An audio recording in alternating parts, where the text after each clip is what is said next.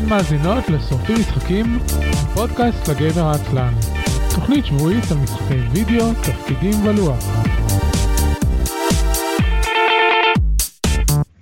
ערב טוב, ברוכים הבאים לתוכנית השבועית של שורפים משחקים, עונה שביעית, פרק 5. אני אביב מנוח. ואני עומר קפלן. שלום עומר, מה שלומך? שלום, מצוין, מה איתך? בסדר גמור. באמת שאין לי תלונות, אנחנו מקליטים את הפרק הזה ביום לא סטנדרטי, בתקווה שנספיק להקליט ולהעלות אותו היום, ואז המועד פרסום של התוכנית יישאר זהה. זה תלוי רק בכמה תרצה לאכול ארוחת ערב אחרי שנקליט. זה לא קשור, אני יכול לעשות את זה מולטיטאסקינג. זה נכון. יום חמישי אני הייתי קצת under the water, כמו שאומרים, weather. ויצא שלא הקלטנו, אבל כיוון שאתה המגיש הכי גמיש שיש לנו כרגע, אז אפשר לארגן איתך הקלטות מתי שרוצים. אני לא יודע אם זה, מה זה אומר עליי, אבל בסדר, אני אקח את הטייטל הזה בשתי ידיים. You're very easy. כן, easy like יום ראשון בבוקר. אם אתה אומר... ככה אומר השיר. אוקיי, אבל אצלנו, אתה יודע, אצלנו יום ראשון זה היום עבודה הראשון של השבוע, יום ראשון זה קאקי. אני לא יודע, זה מה שהשיר אומר, אני לא מתעסק בליריקס. האמריקניזציה שלך חודרת עמוק, אומר. זה נכון, וכן. כן, עכשיו צהריים ואני רוצה לאכול פנקקים לארוחת צהריים, אז לגמרי... למה אתה עושה לי דברים כאלה, אומר? טוב, שורפים משחקים, הפודקאסט לגיימר העצלן, כל המשחקים כולם, את כל הפרקים שלנו אפשר למצוא באתר sn.me, וניתן למצוא שם גם את הקישורים להרשמה באפל פודקאסט ובאפליקציות אנדרואיד ואיפה שאתם רוצים, כמובן גם את הקישורים שלנו לשידור חי בטוויץ' ויוטיוב, שבעיקרון אתם יכולים פשוט להגיע לזה דרך sn.me/live.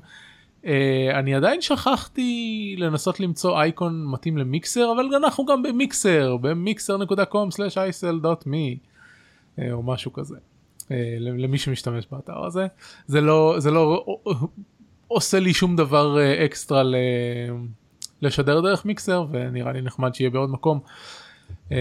חוץ מזה יש לנו קישור הספונסר שאני שוכח להזכיר לעתים מספיק תכופות, שזה isn.me/books ו-isn.me/drive, זה לבוק דיפוזיטורי ודרייב טרו RPG, ששניהם לספרים, אחד זה לספרים כלליים פלוס קצת משחקי לוח פלוס דברים כאלה, כאילו דברים פיזיים, דרייב טרו RPG שזה בעיקר PDFים של RPGים, ואם תקנו דרך אתרים האלה אז אנחנו נקבל כמה גרושים על כל רכישה שלכם. אביב, רגע, לפני שאנחנו מתחילים עם כל ההקדמה הנהדר, אני רוצה לפתוח פה משהו. אני מכיר אותך, אני מכיר אנשים אחרים שמגישים פה, ואני מכיר חלק מהאנשים שמאזינים. למה הגיימר העצלן? אף אחד פה לא עצלן, אנחנו כולנו מאוד חדורי מטרה. לא, אתה טועה. אני טועה? זה, לא יודע, זה... אני כבר לא זוכר, זה נהיה ככה לאורך העונה הראשונה או השנייה, משהו כזה, כי... כאילו זה לא היה במקור הפודקאסט לגיימר העצלן, אימצנו באיזשהו שלב את המוניקר הזה. זהו, נראה לי שיהיה מגניב הרי להחליף את זה כל עונה לטייטל אחר, אז בוא נעשה את זה עונה שביעית, שרוף אותי אביב. לא, זה לא הולך לקרות, אני מצטער, אתה חדש פה, אתה פרובי, פרובים אין להם זכות להעיר הערות כאלה. רגע, תתרחק גם האוזניות, שרוף אותי! זהו. טוב, קדימה. לפני שנתחיל בדברים הרגילים של התוכנית, ב-Normal Programming, יש לנו כמה דברים. קודם כל המלצות צפייה, מפעם לפעם אני רואה דברים חדשים ואני מרגיש צורך להמליץ עליהם, אז להלן, אם יש לך משהו חדש שראית לאחרונה ואתה רוצה להמליץ, אז אתה גם מוזמן. המלצת הצפייה שלי לפרק הזה זה Final Space, זה סדרה חדשה שעלתה בנטפליקס, ראיתי אותה ביומיים האחרונים, שבת וראשון. אני יכול לתאר אותה כמו פיוטרמה משולבת עם heavy metal. יש לה 10 פרקים שהם כולם מספרים סיפור מתמשך, זה לא כמו פיוטרמה ממש, יש שם כאילו פרקים שהם סטנדלון. הסדרה נפתחת בבחור שנקרא גרי, שמבלה בספינת חלל את המרצה את עונשו אחרי שהוא עשה דברים נוראים, והוא אוטוטו נגמרות 5 השנים שהוא צריך להישאר בספינות החלל, ואז מתחילים כל מיני שנניגנס ודברים. הסדרה משום מה מוגדרת בנטפליקס PG-13, אבל יש בה כל כך הרבה גור ואנשים מתים וקטעי גופות מבוטרים, שאין לי מושג איך היא קיבלה את ה... איך קוראים לזה? את הדירוג גיל הזה.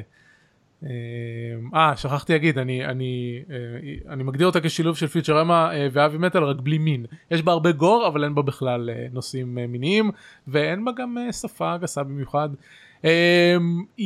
יש לה אווירה מאוד מיוחדת, יש לה הומור מוזר, היא ערוכה בצורה קטועה וקצת מטורללת. קיצור, אני מאוד ממליץ.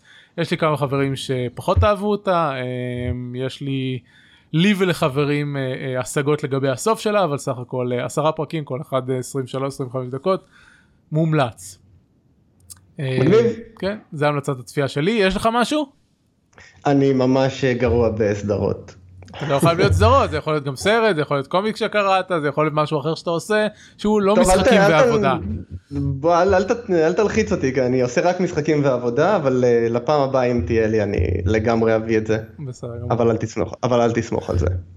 טוב, הפינה הבאה שלנו לפני שנעבור לסטנדרט פרוגרמינג זה שיימלס פלאג, אז קודם כל אנחנו עושים לעצמנו פלאג, בוא ניקח את זה בלי קונטקסט. לא היית צריך להעיר, הכל בסדר. אני שומע את זה, אני לא יכול להתעלם. אוקיי, סטורם צ'ייסרס. אתה רואה שכבר פישלת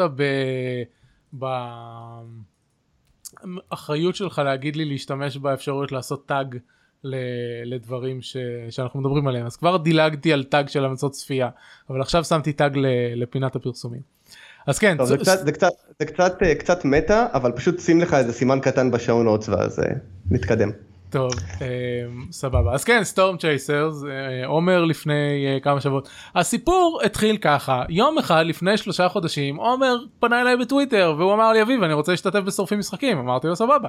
ואז הוא היה בשורפים משחקים, ואז הוא נורא התלהב מהקטע הזה של להקליט פודקאסטים, אז הוא כל כך רצה להקליט פודקאסט משלו.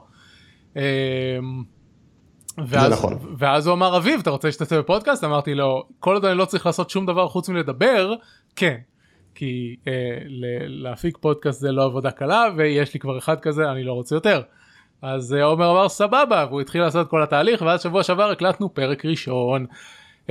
זהו, פרסמנו אותו, יש קישור בערות הפרק, יש עדיין רגע, לא אמרת על מה זה? כן, זה פודקאסט על Heroes of the Storm, זה פודקאסט שכולו מוקדש ל-Heroes of the Storm. הפודקאסט הראשון בישראל שמוקדש כולו למשחק בודד. זה נהדר, חדשות, אסטרטגיה, שטויות, שאלות מהקהילה, מגניב. אני ממליץ בחום ולא כי אני מנחה. כן, אני לא יודע אם עדיין אני ממליץ, עשינו פרק אחד, אני לא אחראי לאיכות. הביקורות מהלילות. הביקורות מהלילות. כן, ביקורות, זה טוב. צריך כאלה. מגניב. מה עוד רציתי להגיד? ספר לי על שוגר דייס גיימס. אתה אל תעביר אותי לנושא הבא לפני סיימתי את הנושא הנוכחי. קדימה. תפסיק להשתלט לי על התוכנית. אתה תשתלט על התוכנית של עצמך. אתה צודק. בוא תספר לי כמה נפלא בסטורם צ'ייסרס. לא, אני כבר בגללך שכחתי עוד מה רציתי להגיד בנושא הזה. אז בסדר, אז נעבור הלאה. פנו אליי חבר'ה משוגר דייס גיימס לפני כמה שבועות בפייסבוק וביקשו אם אנחנו יכולים להזכיר אותם בתוכנית, כי הם חברה ישראלית שמוציאה לאור משחקי קופסה, אז כמובן שאנחנו יכולים להזכיר אותם בתוכנית, כי משחקי קופסה זה אחד מהסוגי משחקים שנכנסים לכל המשחקים כולם, ואם יש חברה שמוציאה משחקים בעברית אז בטח שאנחנו נזכיר אותם. אז כן, אז קוראים להם שוגר דייס, יש להם כמה משחקים שנמצאים בחנויות כמו הממלכה ומוח וקיצור חנויות משחקי הקופסה הישראליות, יש כמה כאלה, הם סבבה. המשחק החדש שלהם שיצא לפני ממש כמה שבועות נקרא קופיף, אין לי מושג מה עושים בו כי לא קראתי את החוברת הרעות למרות שהם שלחו אליי, אבל יש גבול לכמה מה אני עושה לטובת פלאגים. אבל את הטקסט שהם שלחו לי יש בהערות הפרק, את הקישור לפייסבוק ולאתר שלהם יש בהערות הפרק, או שאתם יכולים פשוט לכתוב Sugar Dice Games בפייסבוק ולהגיע אליהם, ולבדוק את המשחקים שלהם, ויכול להיות שהם יהיו לטעמכם ויכול להיות שלא, אבל הם סבבה, תבדקו. אז זה זה. וסיימנו את פינת פרסומים, עכשיו נעבור למה שיחקנו השבוע, ואני אשים מרקר, כן, עשיתי את זה, יש, מעולה.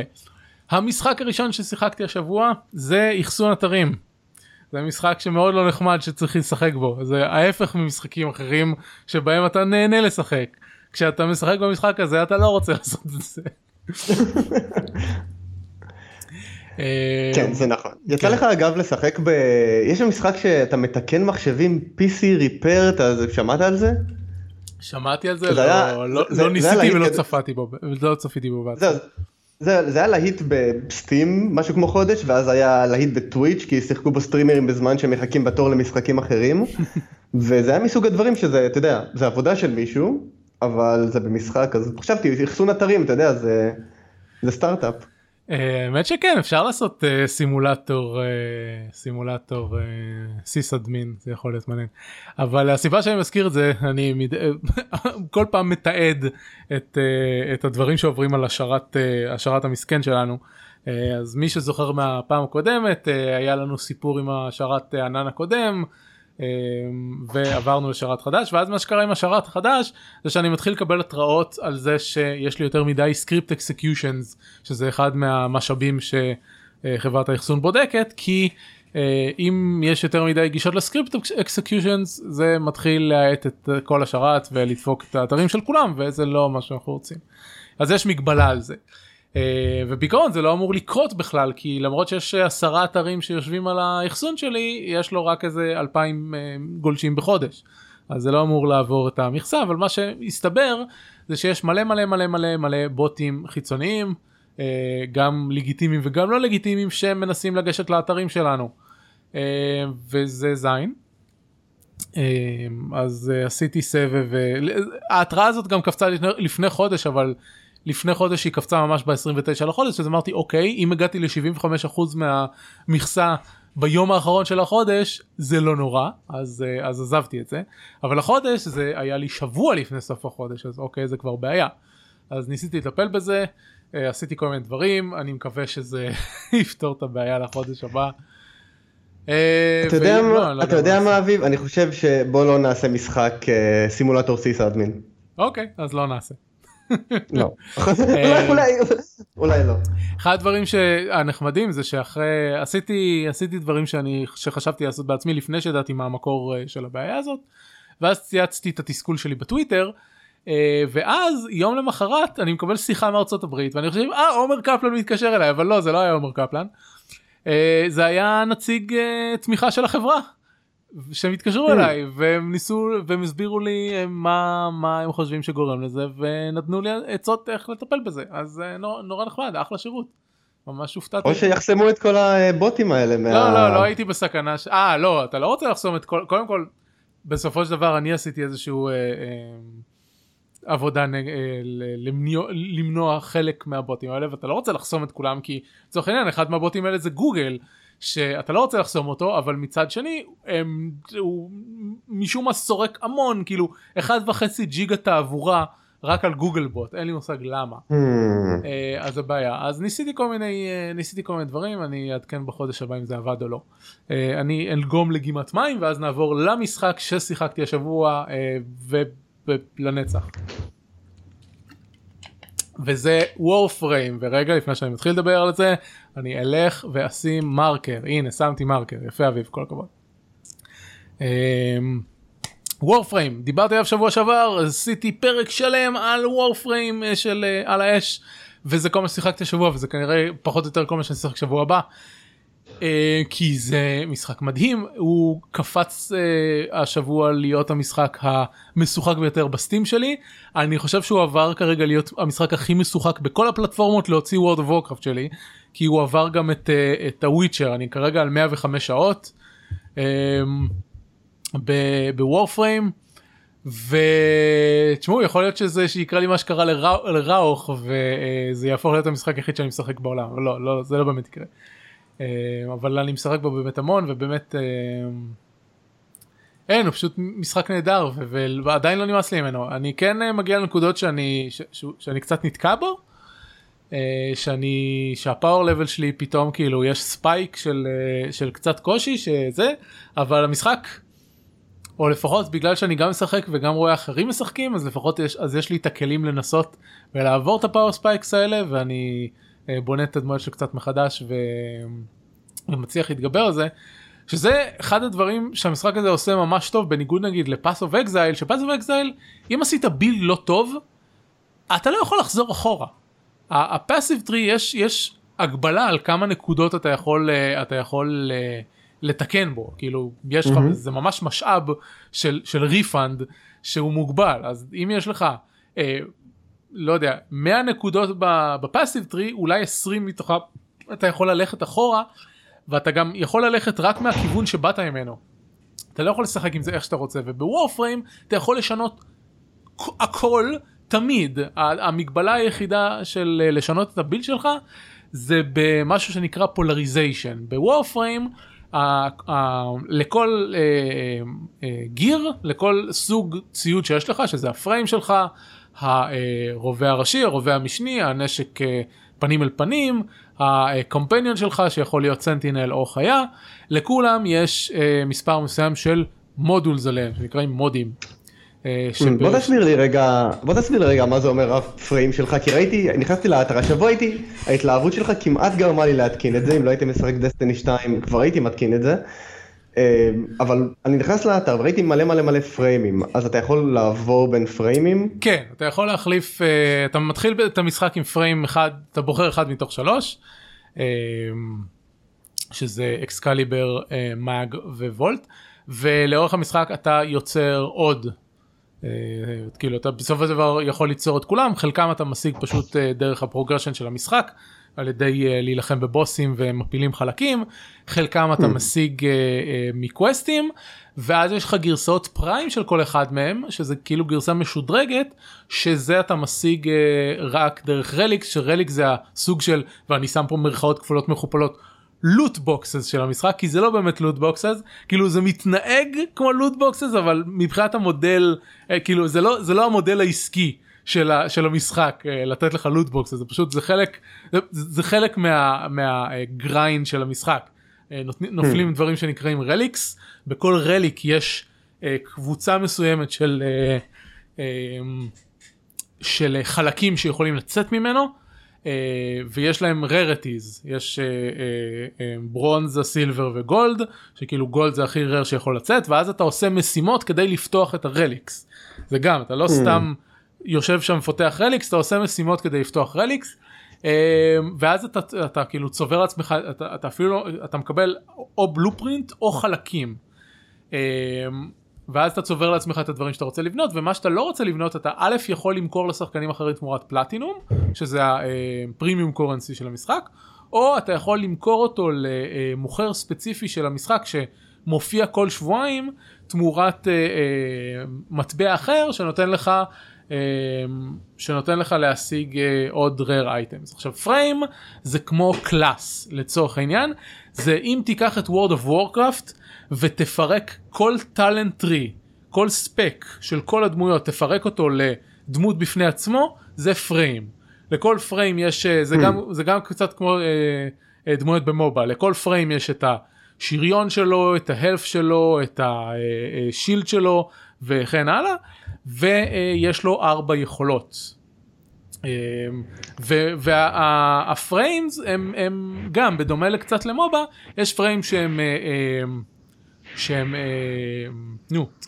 תקיפה ישירה, יש פריים שהם יותר וויזרדס כאלה, למשל אני משחק פרוסט פריים, ופרוסט פריים יש לו יכולת אחת שהיא הגנתית, שזה סנאו גלוב, שהסנאו גלוב שאתה מטיל אותו הוא פשוט חוסם את היריות מלהיכנס פנימה, וחוץ מזה כל שאר היכולות שלו זה בורסט דמג', הוא תכלת ג'יינה פראודמור מהירוז, יש לו פרוסט בולט, יש לו אני לא זוכר איך זה נקרא, אבל זה ממש זה לא קונן אוף קולט, אבל יש לו חרוט של קרח שמתפוצץ, ויש לו AOE פריז ושאטר.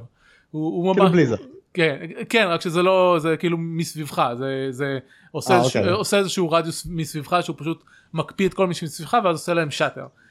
כמו פרוסטנובה כזה. כן, פרוסטנובה, זה בדיוק פרוסטנובה. אז הפרוסט הוא זה, ויש פריים שהם ספורט, יש פריים שהם קראוד קונטרול, ורוב הזמן אתה יכול לשחק מה שאתה רוצה, מתי שאתה רוצה. יש בקרבות של איידלונס, שזה ה-open world bosses באזור של הפרי-רום, ששם יש כבר יותר טקטיקות של אוקיי, אנחנו צריכים להביא פריים אחד שהוא הילר, ואנחנו צריכים להביא פריים אחד שנותן דיפנס באף, כאילו סוג של טנקינג, אבל אין באמת טנקינג במשחק, אתה לא יכול למנוע מאחרים לקבל דמג', אתה כן יכול לשים עליהם באפים. אז נגיד ריינו, יש לו באף שגם חוסם נזק משאר הקבוצה, וגם מעלה להם את הנזק שלהם. אז הפריימים הם בעצם קלאסיים, שהם גם מגדירים כאילו את הסטאט של הדמות שלך, אבל לא את הנזק. הנזק מבוסס אך ורק על הציוד שלך. אז אתה יכול לקחת כל פריים עם כל שילוב של כלי נשק. יש פריימים שיותר טובים בטווח החוק, יש פריימים שיותר טובים בפנים אל פנים, לפי היכולות שלהם. כלומר, למרות שהפריימים שמתמחים ספציפית בסוג אחד, יש להם בדרך כלל נשק שהוא אך ורק שלהם. כלומר, יש להם סלוט נפרד לנשק שהוא נשק של הפריים הזה. ואתה מעלה אותו ברנקים ונותן לו מודים בדיוק כמו כל דבר אחר, אבל אתה לא יכול להפריד אותו מהפריים, הוא אך ורק לפריים הזה. שזה נגיד לאקסקליבר יש חרב, למייסה יש את האקדחים שלה, לבלקיר יש פיסט ופנס, זה נדמה לי השלושה, יכול להיות שיש עוד שאני לא זוכר. לא, תשמע, זה ממש מגניב. זהו, האמת, אני כמעט התקנתי ביום שפרסמת בטוויטר שיש קלאס של ברד לוורפריים, וכאילו אני, ברד זה הקלאס ב-D&D שאני הכי אוהב. יש לזה תרגום בעברית, נכון? מה זה ברד בעברית? בוואנר זה טרובדור, ברוב המשחקים האחרים זה פייטן, במבוכים ודרקונים 3 זה היה זמר נודד. טוב, בוא נשאר עם ברד. טרובדור זה הכי טוב. כן, למרות שכאילו ברד זה, כאילו שם כללי, לא, כאילו ברד זה לא תמיד מי שהולך וזה לא זמר נודד, זה יכול להיות גם סוג של פוליטיקאי, זה יכול להיות גם סוג של מחזאי, זה יכול להיות גם סוג של מישהו שממש טוב בלדבר. אמת. אז כאילו מספר סיפורים, כאילו. אז בכל מקרה, אז אמרתי, אוקיי, ברד, אני חייב להסתכל, ואז הסתכלתי, קצת חפרתי על זה באינטרנט וראיתי את הארט של הברד, וזה נראה כמו איזה פסל סביבתי שעשוי מרמקולים. כן. אז אמרתי, טוב, אני חוזר לדסטיני, אני לא מסוגל לשחק גוש רמקולים. זה פשוט לא זה.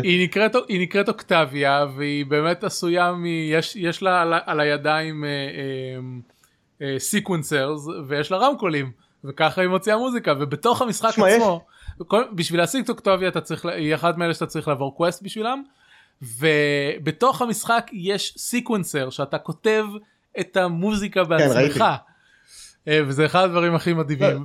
וכשאתה משחק עם אוקטביה יש כדור כזה שמסתובב והוא מנגן את המוזיקה.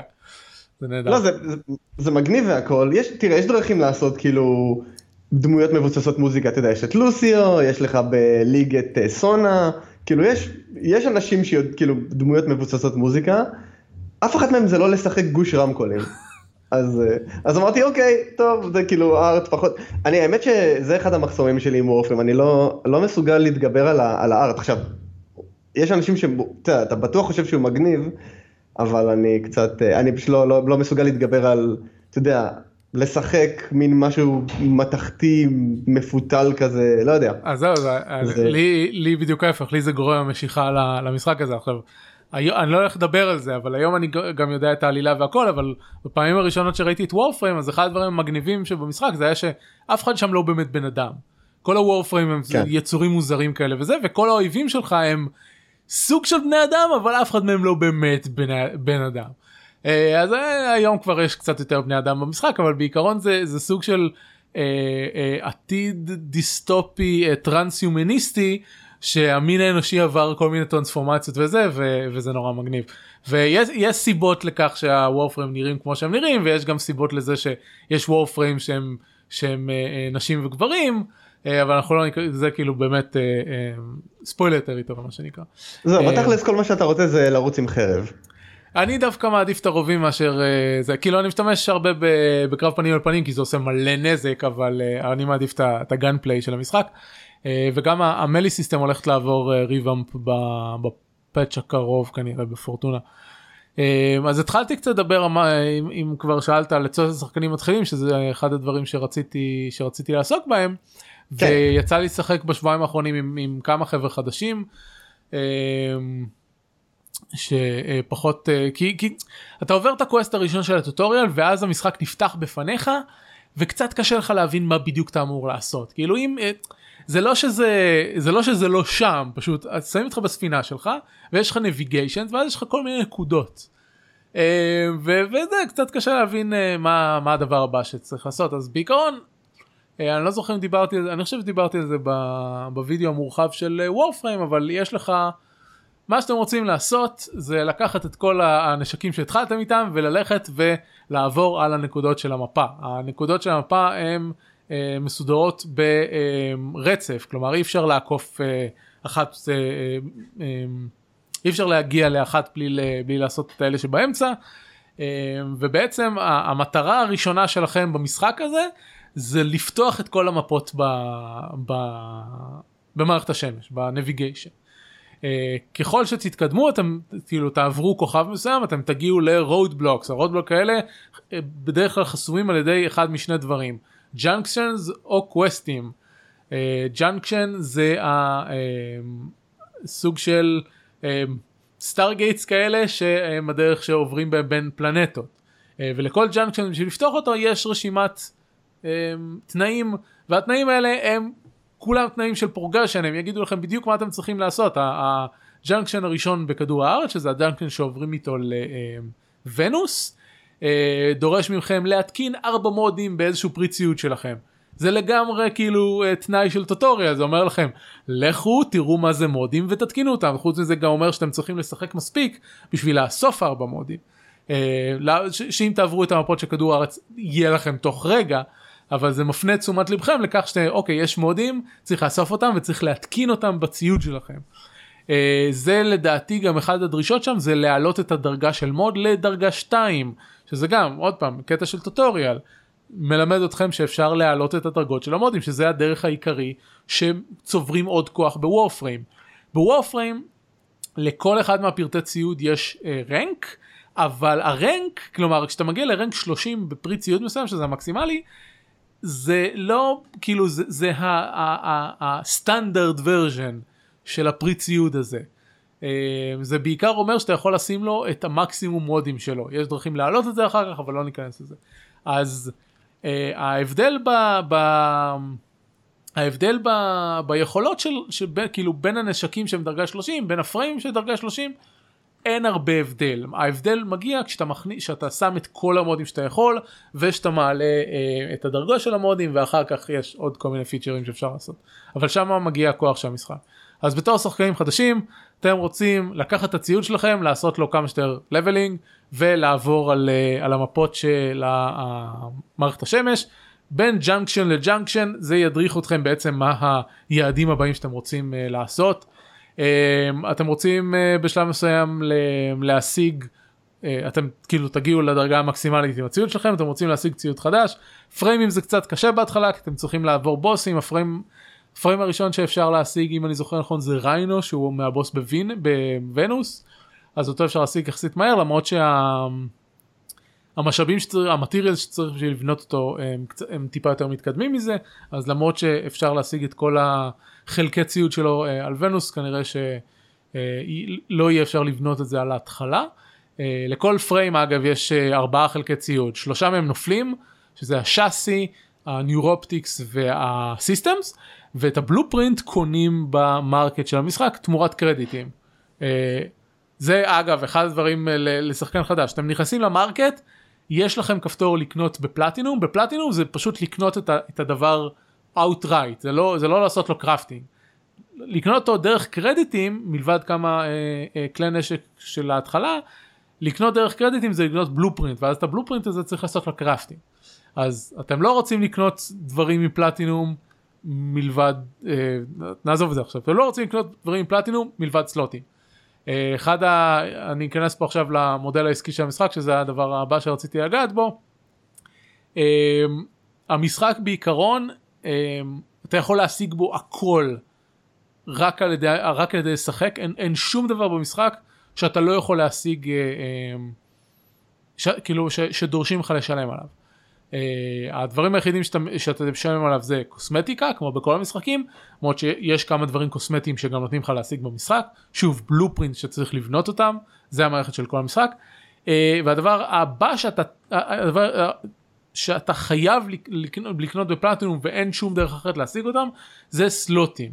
המשחק מגביל אותך בכמות הפריימים, בכמות הכלי נשק, ועוד כמה דברים שיכולים להיות לך באינבנטורי.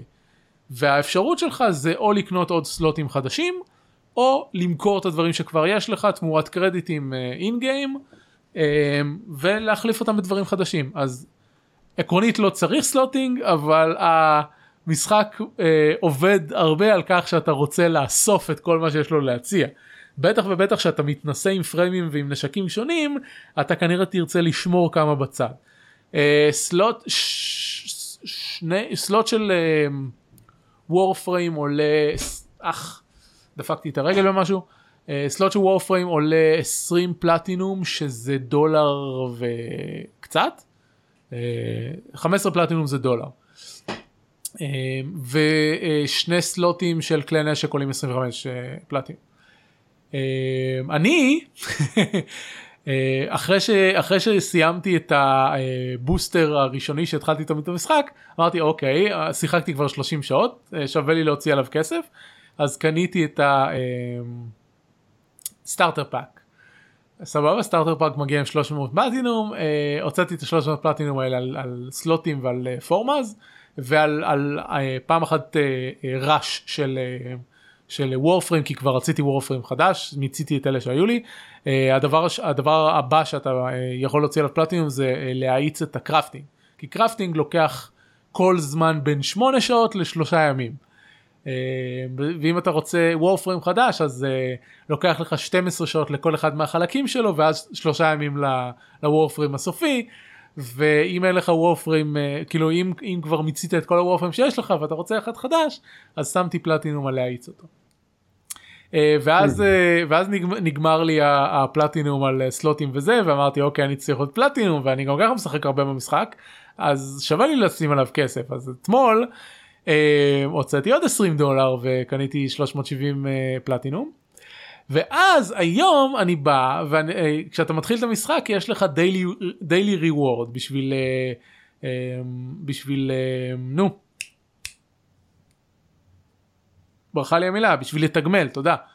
לתגמל שחקנים שעושים סטריק ללוגין.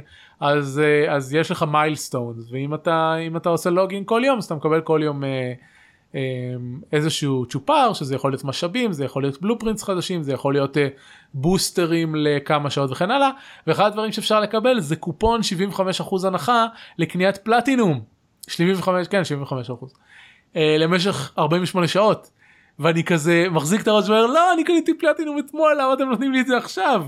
ואז הלכתי ופשוט השתמשתי בו, כי אם יש לי 75% הנחה, אני יכול לקנות מספיק פלטינום בערך לנצח. כאילו קניתי את המדרגה של $100 ושילמתי עליה $25 במקום $100. אז עכשיו יש לי את כל הפלטינום שאי פעם אני אצטרך, סתם לא באמת אי פעם, אבל כנראה מספיק פלטינום בשביל להשיג את כל הפריימים שאני רוצה ואת כל הנשקים שאני רוצה. כאילו כמה זה? כן, בוא נדבר עוד 2 פרקים בפרק של אביב ממשיך לקנות פלטינום. לא, אני לא, זה יש לי עכשיו 2500 פלטינום. 2500 פלטינום זה כאילו 100 ומשהו סלוטים, זה בדיוק 100 סלוטים, קצת יותר מ100 סלוטים, תלוי אם זה. אז ואין, אני לא אצטרך כל כך הרבה במשחק, כאילו יש 30. תשמע, זה שווה. כן. אתה משחק, כבר יש לך מעל 100 שעות. זה מה שאני אומר, שיחקתי מעל 100 שעות, אז הוצאתי $65 על המשחק. זה כמו לקנות משחק במחיר מלא טריפל איי וזה. אז מבחינתי... כן, וזה משחק שאתה משחק, אתה נהנה, אתה גם תומך בפיתוח שלו. כן, בדיוק. אז אתה יודע. מבחינתי זה בסדר גמור, וגם הייתה לי את אפשרות מישהו מהקבוצה Walking Gamers, אחרי שדיברתי על זה ביום שישי, הביא לי סט של אמבר פריים, שזה אמבר זה פריים, ואמבר פריים זה הגרסה המשודרגת שלו, ופריימים אתה יכול למכור תמורת פלטיניום. אז הוא לא יכול... אתה מקבל גם משלוח חינם יומיים והפתעות בטוויץ'? לא. אוקיי. אבל הקטע הזה עם הטוויץ' פריים, אז וורפריים עושים כל מיני שילובים עם הטוויץ' פריים ועם המלאכת. כן, ראיתי, אתה מקבל שם איזה משהו. אני לאורך החצי שנה האחרונה קיבלתי 2 פריימים, כל מיני דברים קוסמטיים, ועוד וסקין לספינה, כל מיני דברים כאלה. 2 פריים פריימס, כאילו יש לי פרוסט פריים וטריניטי פריים, בזכות המנוי של טוויץ'. בקיצור, מה שהתכוונתי להגיד זה ש... כן, אז הוא נתן לי את החלקים האלה של פריים בחינם, כאילו שהיו לו אקסטרות, ואמר, אתה יכול למכור אותם, זה שווה משהו כמו 200 פלטינום. אבל אני לא רוצה למכור פריים שאין לי בשביל פלטינום, אני רוצה ליצור אותה. אז נורא הייתי אמביוולנטי לקטע הזה, ואז קניתי פלטינום, ואני כבר לא יותר אמביוולנטי, אני יכול ליצור לעצמי את הפריים. זה כאילו פוקימון פוגש את דסטיני. כן, זה לגמרי פוקימון, זה לגמרי God to get them all. עכשיו, קטע זה שיש דברים, פריים שהם וולטד. יש למשחק משהו שנקרא פריים וולט, ומפעם לפעם הם חלק מהדברים שהם פריים, הם מכניסים לוולט, ככה שאתה לא יכול יותר... אוקיי, אני אתקן, זה לא שאתה לא יכול להשיג אותו במשחק, זה שהרליק שמכיל אותם כבר אין לו דרופ. אבל אם יש לאנשים את הרליק הזה, הם עדיין יכולים להשיג את מה שוולטד. הם פשוט מגבילים את ההיצע שלו במשחק. אם משהו לא וולטד, אז הרליק שלו עדיין דרופ כחלק מהשלל במשחק, ואז כאילו עקרונית יש אותו אין סוף, ואנשים יכולים להשיג אותו. ואז שהוא נהיה וולטד, מה? התחלתי להגיד, זה נשמע כאילו הם לקחו כל מנגנון אפשרי שקשור במסחר אלקטרוני, ופשוט ישמו אותו למשחק. הלוגין סטריק, ה-75% הנחה, להגביל את ההיצע של משהו שהוא דיגיטלי. כן, אבל הקטע הזה שהם עושים את זה טוב, הם עושים את זה נכון, הם דוחפים לך את זה לפנים, הם לא מכריחים אותך. אתה יכול לשחק במשחק הזה, מלבד הסלוטים, שזה באמת מגבלה נורא קשה, כאילו. אתה מתחיל עם איזה 8 סלוטים לכלי נשק ו6 סלוטים לוורפריים, אני רוצה להגיד. אז זה באמת מגבלה נורא. אבל עד שנשקים, מכרתי כמה מהנשקים הפשוטים יותר שאני לא אשתמש בהם בחיים. אבל וורפריים, אני לא רוצה למכור וורפריים. אבל שחקן חדש, עד שהוא יגיע ל6 וורפריים שיש לו, הוא כנראה שיחק כבר 30-40 שעות, ואז להוציא את ה... לא יודע, כאילו, $10 בשביל לקנות סלוטים, לא נראה לי נורא. אבל כל שאר הדברים באמת, שכאילו להוציא סבלנות, אתה לא צריך לשלם על שום דבר. זה באמת לשלם בשביל לא להיות סבלני. זה המודל העסקי שלהם. אם יש לך סבלנות, אתה לא צריך לשלם. ואני עכשיו לא מאיץ, כלומר, יש לי עוד 2 פריימים שלא ניסיתי, ואחד שאני מחכה לו 3 ימים. אז אוקיי, כאילו, אני לא צריך לעשות לו רעש, כי עדיין לא שיחקתי בחלק מהדברים שיש לי.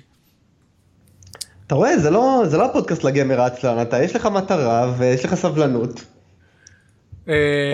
זהו, המשחק הזה הוא מיוחד, כי עכשיו הוא המשחק שאני משחק הכי הרבה, אני לא רואה את עצמי להפסיק אותו. זה כמו ראוך והרדסטון. ראוך בשני עונות הראשונות היה משחק כל מיני דברים, ואז הוא התחיל לשחק רק הרדסטון, ואז הוא הפסיק לבוא לפודקאסט, כי הוא אמר, אוקיי, אין לי משחקים לדבר עליהם, אני לא אדבר כל הזמן על הרדסטון, ואז עכשיו הוא עבר לשחק במאג'יק דה גאדרין, ולא משחק את הרדסטון בכלל. אז יכול להיות שאני אהפוך להיות שחקן וורפריים בלעדי, אין סיכוי שזה יקרה. אני אשחק עדיין הרבה וורפריים. טוב, מספיק וורפריים, נעבור לדבר הבא, ואני שם מרקר לדסטיני 2. כן, האמת שזאת הפעם השנייה שאני מדבר על דסטיני 2, רגע בוא נוציא את Heroes of the Storm, כי זה מה שאני משחק כל שבוע, כל יום. לא, אבל שמתי מרקר, אתה לא יכול להגיד עכשיו סתם לא, נו אני אחליף את זה. תחליף את זה, כן. אז רגע, רק נוציא את זה מהדרך, כי זה באמת, אנחנו מקבלים המון דברים חדשים ב-Heroes of the Storm, ברמה שזה ממש כאילו על בסיס יומי. קיבלנו פאץ' ענקי של בלנס עם מלא שינויים, קיבלנו הכרזה על גיבורה חדשה, סלי וייטמיין, עכשיו אנשים יתחילו לשלוח פה אימיילים והודעות, זה הארג'נט קרוסייד? סקרלט קרוסייד? לא, סקרלט. כן, סקרלט, לא. ארג'נט זה במדיאבלו. לא, יש גם ארג'נט בוורד אוף וורקראפט, הם פשוט החברה הטובים. הסקרלט קרוסייד היו חלק מהארג'נט, לא זוכר מה, ואז הם נהיו קיצונים וזה. זהו, אני זוכר ששיחקתי בסקרלט מונסטרי הרבה, ששיחקתי וואו, ואני זוכר ספציפית את האינסטנס שאתה נלחם נגד וייטמן והיא עושה רז למישהו. בקיצור, היא ספורט, היא אמורה להיות דיסציפלין פריסט, שזה די מגניב, והיא תגיע עוד שבועיים. ואתמול קיבלנו עוד הכרזה על סקינים חדשים בסגנון כוח המחץ שמגיעים ל-Heroes of the Storm, מגניב, מגניב, מגניב. על כל זה נדבר בפרק של Storm Chasers, נעלה אותו ביום רביעי, לא נדאיג את כולם בזה עכשיו. בוא נדבר דסטיני 2. זה כאילו כוח המחץ, אבל זה בעצם איך קוראים לזה? זה באסתטיקה של כאילו וייפר, כאילו, כן, הם העתקה של קוברה, כן. אבל הם החבר'ה הרעים באוברוואץ'. כן, הם עושים את זה הרבה, הם משחקים על הקטע של וייפר, קוברה, הם עשו את זה גם שהיה את האנימה, הם עושים את זה הרבה אתה יודע, לוקחים כאילו צעד אחד ימינה מה-IP, שזה נחמד. אוקיי, דסטיני 2. אז אני משחק, אוקיי, לפני 3 שבועות הגעתי לאנד גיים של דסטיני 2, סיימתי את הקמפיין המרכזי, שיחקתי קצת בהרחבות. עכשיו, דסטיני 2 זה כאילו, ככל שאני קורא יותר ונכנס כאילו לרדיט וקורא יוטיובים וזה, זה משחק שגיימרים אוהבים לשנוא, וכל מלא תגובות של, בנג'י הרסו את המשחק, ולמה ככה, וזה לא ככה בדסטיני 1, ואני אף פעם לא הבנתי, כאילו אני משחק 3 שבועות באנד גיים, ואני ממש ממש נהנה, כאילו מכל רגע.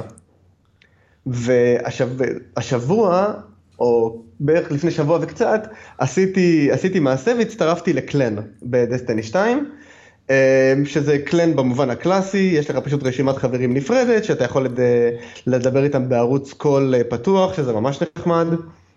הצטרפתי לקלן מאוד קטן, אך מאוד פעיל, ואני מדבר עם אנשים, ורובם שם שחקנים של גם דסטיני 1, יש שם אנשים מאוד ותיקים, והתחלתי ככה לדבר איתם על מה כל הסיפור, כאילו למה כולם שונאים את דסטיני 2.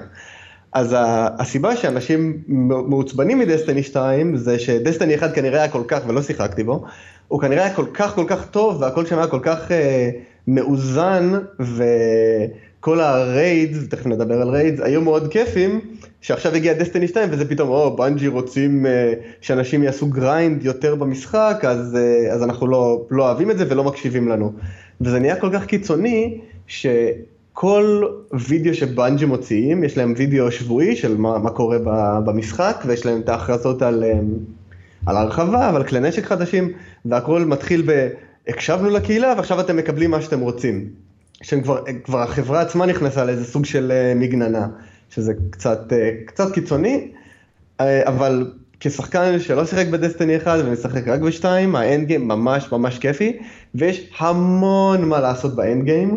יש, קודם כל, הדרך שהרחבות בנויות, הן בנויות מאוד נחמד. שילמתי בזמנו $20, קיבלתי את דסטיני 2 הקור ועוד 2 הרחבות. והרחבות בנויות כמו שהרחבה צריכה להיות בנויה. קמפיין של 3-4 שעות, מאוד קצר, סיפור די בסיסי, כאילו מאוד צ'יזי כזה, ומלא מלא משימות לאנד גיים. והאנד גיים הוא מאוד רחב, יש משהו כמו 6 כוכבי לכת, אפשר ללכת ולעשות משימות בתוך שחקן רגיל, הכל בסדר. יש ריידס שהם כמו, זה המקביל של World of Warcraft לאינסטנס, שזה פשוט מין משימה שלוקחת בערך 45 דקות, נכנסים אליה 3 אנשים, היא מאוד יחסית קשה, ואחת הביקורות של שחקני דסטיני 1 זה האינסטנסים הם מאוד מאוזנים לרעת השחקנים ולטובת האויבים. זאת אומרת, הבוסים יש להם המון חיים, והם עושים המון נזק, ואז במקום לגרום לשחקן להרגיש מאוד חזק, מה שכאילו קורה ברוב דסטיני 2, אלא זה לפעמים יכול להיות מתסכל שפשוט שאתה מת שוב ושוב ושוב וצריך לעשות ריסט לבוס, וזה לוקח, זה פשוט מעלה את המיומנות של השחקן לעומת פשוט בוא תצבור מלא כלי נשק חזקים ותהרוג את הבוס תוך שנייה, שלדעתי כאילו אני מוצא בזה הרבה כיף והרבה אתגר, במיוחד שאתה משחק עם חבר'ה שמאוד, כשאתה משחק עם חברים מהקלן זה מאוד casual, אתה גם יכול אפילו להשתמש באופציה של matchmaking, זאת אומרת אם אין לך חברים ויש הרבה שמשחקים את דסטיני PVE, כאילו לבד, זה לא אותו דבר, אתה פשוט יכול להגיד למשחק, אוקיי, בוא תמצא לי עוד שני אנשים שעכשיו במאץ'מייקינג ונתחיל, וזה גם עובד ברוב המקרים. אז יש לך את המשימות, יש לך את הריידים שזה אינסטנסים, הדבר היחיד שאתה לא יכול לעשות עם אלך החברים, זה דנג'נים מאוד ארוכים, שזה כמו ריידים של... זה כבר, זה 20 איש, 30 איש, כמה זה יש בריידים הגדולים בוואו? היום? לא זוכר. בזמנו זה היה 40, ואז חתכו את זה ל-20, ולא יודע. זהו, אני רוצה להגיד 20, כי זה מה שאני עשיתי, אבל אני כבר לא זוכר. אז זהו, אז יש איזה רייד של 6 אנשים, שצריך באמת המון תיאום, והבוסים הם מאוד, כאילו, הבוסים מאוד חזקים, אבל הדרך להרוג אותם היא מאוד...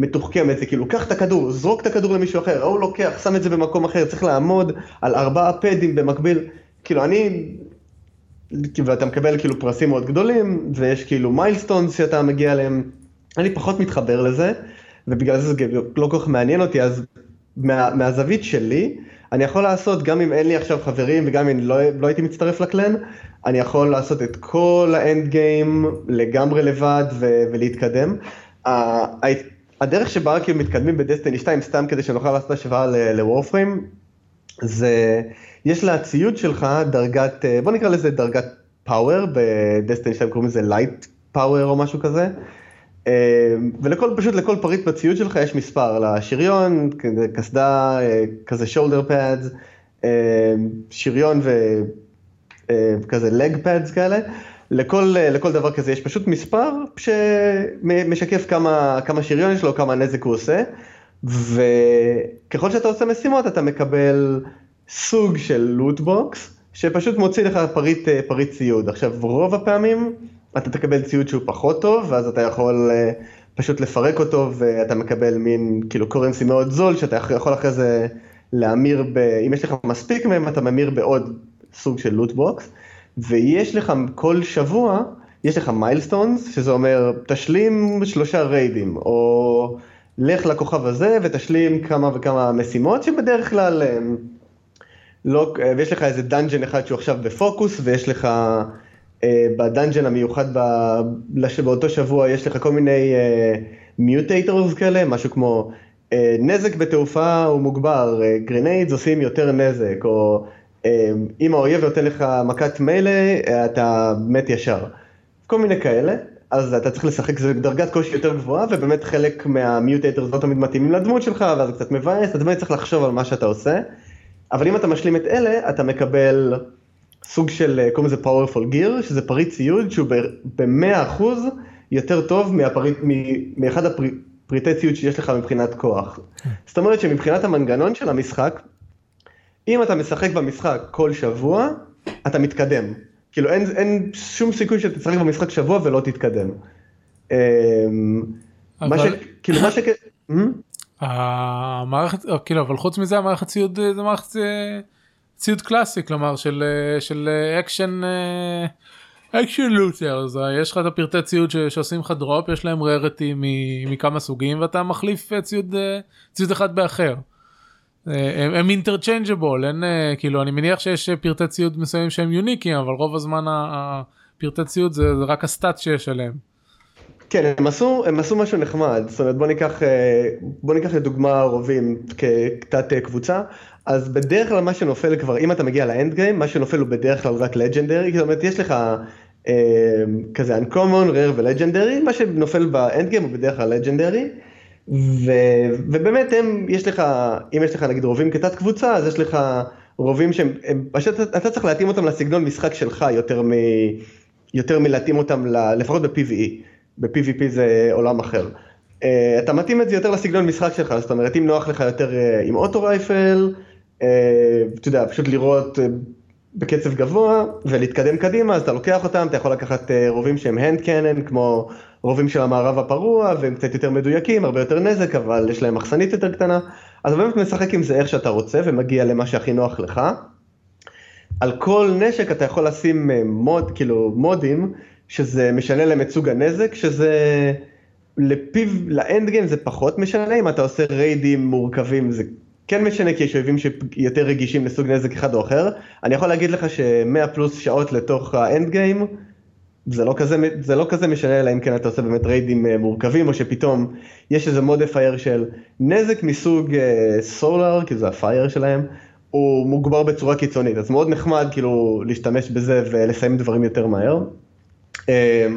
ויש סוגי כלי נשק שהם אקזוטיק. עכשיו, אקזוטיק זה כלי נשק שגם הייצור שלהם הוא מאוד מגניב, וגם יש להם יכולות מאוד, כאילו מאוד מגניבות. יש רובה אחד, אני אתן לך דוגמה, רובה אחד שנקרא גרביטון לנס, זה מה שאני משתמש בו עכשיו, שזה רובה שברגע שאתה הורג מישהו שהוא לא רובוט, הוא מתפוצץ ועושה נזק לשאר האנשים בסביבה שלו. אז אם יש לך איזה אינסטנס, או פתאום שמגיעים, רצים אליך מלא אויבים, אתה הורג אחד וכולם מתים בשרשרת. הקטע הוא שאתה יכול להשתמש רק באקזוטיק אחד לכלי נשק, ואקזוטיק אחד לשריון. זאת אומרת שאפילו אם אתה עושה מלא גריינד ויש לך מלא אקזוטיקס, אתה יכול להשתמש רק בשניים. עכשיו, מה שנחמד זה שאתה, יש לה, כאילו, הם רצו למנוע מצב שאתה יודע, אתה סתם מפרק אקזוטיקס ולא מוצא אותם יותר. אקזוטיקס שאתה מפרק ומקבל עליהם את הקורנסי שאתה יכול אחרי זה להחליף אותו, הם שמים לך אותו במקום בצד שנקרא collections, שבכל רגע במשחק, אם אתה רוצה לפרק אקזוטיק קיים ולקחת אחד שכבר מצאת, אתה יכול לעשות את זה. זאת אומרת שכאילו, ברגע שמצאת האקזוטיק הוא שלך לתמיד, אתה יכול להחזיר אותו ואתה לא מאבד אותו, שזה מאוד סלחני ומאוד נחמד מצדם. אז כן, אז זה נחמד, אתה באמת יכול לשחק עם אקזוטיק סך שאתה רוצה, אבל אתה יכול רק אחד מכל סוג, זאת אומרת שאפילו השחקנים הכי ברמת פאוור הכי גבוהה, יש להם רק שניים, אז הם אומרים לך, יש לך כאילו מסלול מאוד מסוים להתקדם במשחק, והאמת שזה, כאילו אני בדרגת כוח, משהו כמו 360 מתוך 400, ואני, אתה יודע, אני הולך לכל הריידים, אני הולך את כל התוכן PV, ואני לא מרגיש שאני עושה פחות נזק ממה שצריך, זה, אתה פשוט נהנה מהמשחק ומתקדם תוך כדי, וההתקדמות לא, אין לך אויב שאתה לא יכול לטפל בו, אני יודע שבריידים הגדולים של 6 שחקנים, שעוד לא עשיתי אף אחד מהם, כן יש מגבלת פאוור של 370 שהם ממליצים, כי האויבים כבר יחסית קשים, אבל כאמור לא עשיתי את זה, ואני גם לא כל כך מרגיש צורך לעשות את זה, אני פשוט ממש נהנה מהמשחק. הם יצאו עכשיו בשבוע שעבר עם סרטון לכלי נשק חדשים שהולכים לצאת בהרחבה בספטמבר, והם הכניסו שם כל מיני מנגנונים ממש ממש מגניבים, כאילו אחד הדברים המגניבים בדסטיני, ויש את זה בהרבה שוטרים, אבל בדסטיני זה נחמד, שאם אתה רץ, אם אתה עושה דש, ואתה מתכופף תוך כדי, אז אתה מחליק קדימה, אתה יודע, אתה עושה מין כזה סלייד, אז קודם כל זה נראה מאוד, זה כאילו בדסטיני זה מרגיש מאוד אפקטיבי שאתה עושה את זה, וכל קלאס מטפל בסוג בסלייד הזה אחר, אני משחק טייטן, שזה כמו טנק, סוג של, אז אתה מחליק קדימה, יש קלאסים אחרים, הם כזה עושים כמו בלינק למרחק מאוד קצר, שזה כמו דודג' מאוד נחמד. אז אחד הכלי נשק המגניבים שראיתי, שהולכים לצאת בהרחבה, זה סוג של נשק מגפיים אקזוטי כאלה, שאם אתה עושה סלייד ומגיע כאילו פרוג'קטייל אליך, אז זה מחזיר את זה נחמד. לאויב, כן, וזה נראה, זה פשוט מה שהם עשו בהרחבה, כאילו כל הקטע של נותנים לקהילה מה שהם רוצים, הם לקחו את הקול פקטור בכל מה שקשור לגנפליי והגבירו אותו ב-SP20. זאת אומרת, יש לך, אני מניח שגם בוורפרים יש לך אולטימייט כזה, שנטען ואתה יכול לעשות משהו מאוד פלאשי כזה. אז זהו,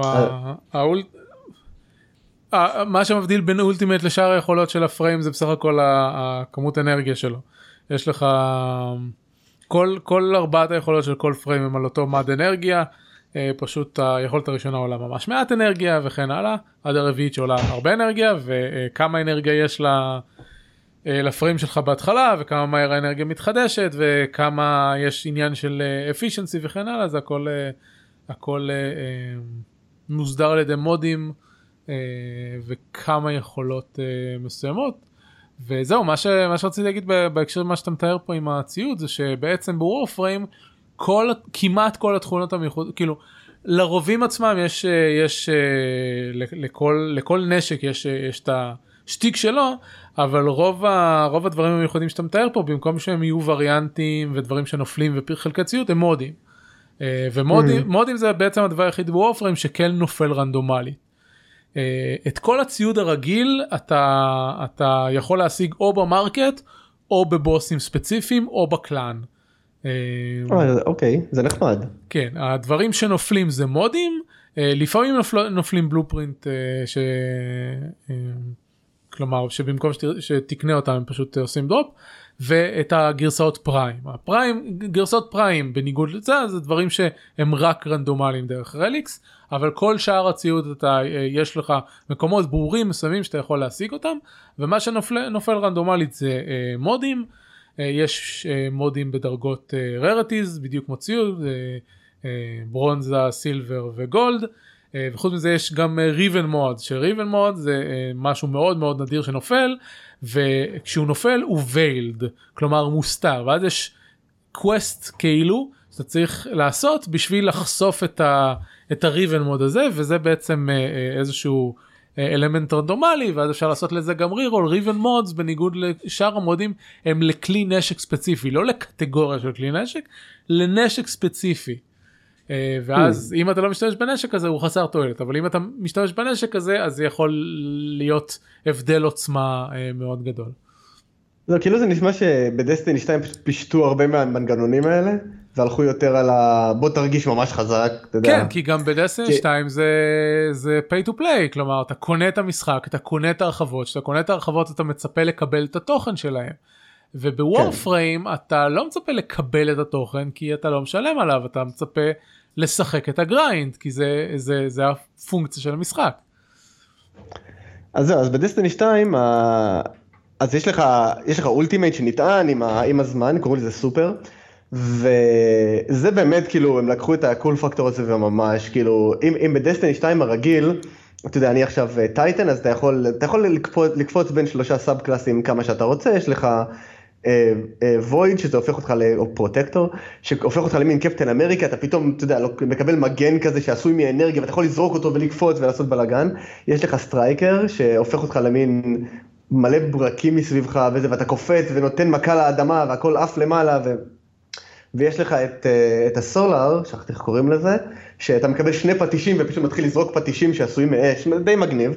אז אם אתה חושב שזה מגניב, אז בהרחבה שעומדת לצאת, הם באמת הלכו אנימה לגמרי, אתה בתור טייטן, אתה קופץ באוויר ואף כמו סופרמן ונותן לאנשים מכות באוויר או שאתה מקבל פטיש ענקי ומתחיל לזרוק אותו מסביב, משהו מאוד, אני חושב שזה הכיוון שהם הולכים אליו, ואחת ההרגשות הנחמדות במשחקי וידאו בכלל זה להרגיש את הסופר אופי כזה, אז אני חושב שהם הלכו לכיוון הזה, ואם הם ימשיכו את הבלנס והכיוון של כשהאויבים קשים הם מאוד קשים, אבל גם אתה יכול להיות חזק, אני חושב שזה כיוון טוב, ואולי יפסיקו להתבכיין בקהילה של אוי זה לא דסטיני אחד, זה פשוט, אני פשוט לוקח את זה כמו מה שזה, אז אני מאוד נהנה. טוב מאוד. כן, כן, כן. זהו, היה לי, הדבר היחידי שקצת התחרטתי עליו השבוע, זה שמצאתי שם איזה כלי נשק, אתה יודע, שכולם מדברים עליו ברדיט, או, זה כלי נשק מצוין, וזה מין גייטלינגן ענקי כזה, שזה, אתה יודע, זה בולט הוז, אתה מחזיק אותו, וזה עושה ככה, זה רק עם כדורים. אגב, אתה יכול לדגום את האפקט הזה ונשתמש בו אחר כך. בקיצור, וכולם אומרים ברדיט, או, זה נהדר, והיה לי סינרגיה בין יש לי שריון אקזוטיק שטוען כדורים תוך כדי שאתה יורה, משהו כאילו, היה לי סינרגיה נהדרת, אבל פשוט, זה פשוט לא היה כיף. לא יודע, פשוט לא התחברתי לסגנון הזה של לעמוד במקום ולהיות כמו רמבו. אז הייתי צריך לפרק אותו, למרות שרדיט אמר שזה נהדר, אבל כן, כיף גדול. אז זה דסטיני 2, מעולה. Heroes of the Storm, כן, טוב. כיף גדול. אז נעבור לחדשות ודיונים. מרקר! כן, שמתי. אתה פותח חדשה הראשונה היא שלך? מגניב, כן, אז חדשה, טוב, זה חדשה קצת ישנה, כי זה קצת התקדמנו מאז. אני בטוח שתקבל לזה מלא אימיילים, כי אני הולך לשחוט את הפרטים ואת הדיוק. טורניר גדול של פורטנייט, אני חושב שזה היה הסאמר סקרמיש, אם אני לא טועה. ניצח בו מישהו יחסית אלמוני, ורדיט, כמו שרדיט, אוהבים לבדוק כל בן אדם אלמוני שמנצח. זה אגב היה גם בטורניר הרדסטון הראשון, טוב, שם זה באמת היה, אבל היה רמאות. אני לא יודע, אתה זוכר, אתה שיחקת הרדסטון שהוא רק יצא, נכון? היית מעורב בזה. מה, אתה מדבר על פיירבלט? לא, עוד לפני.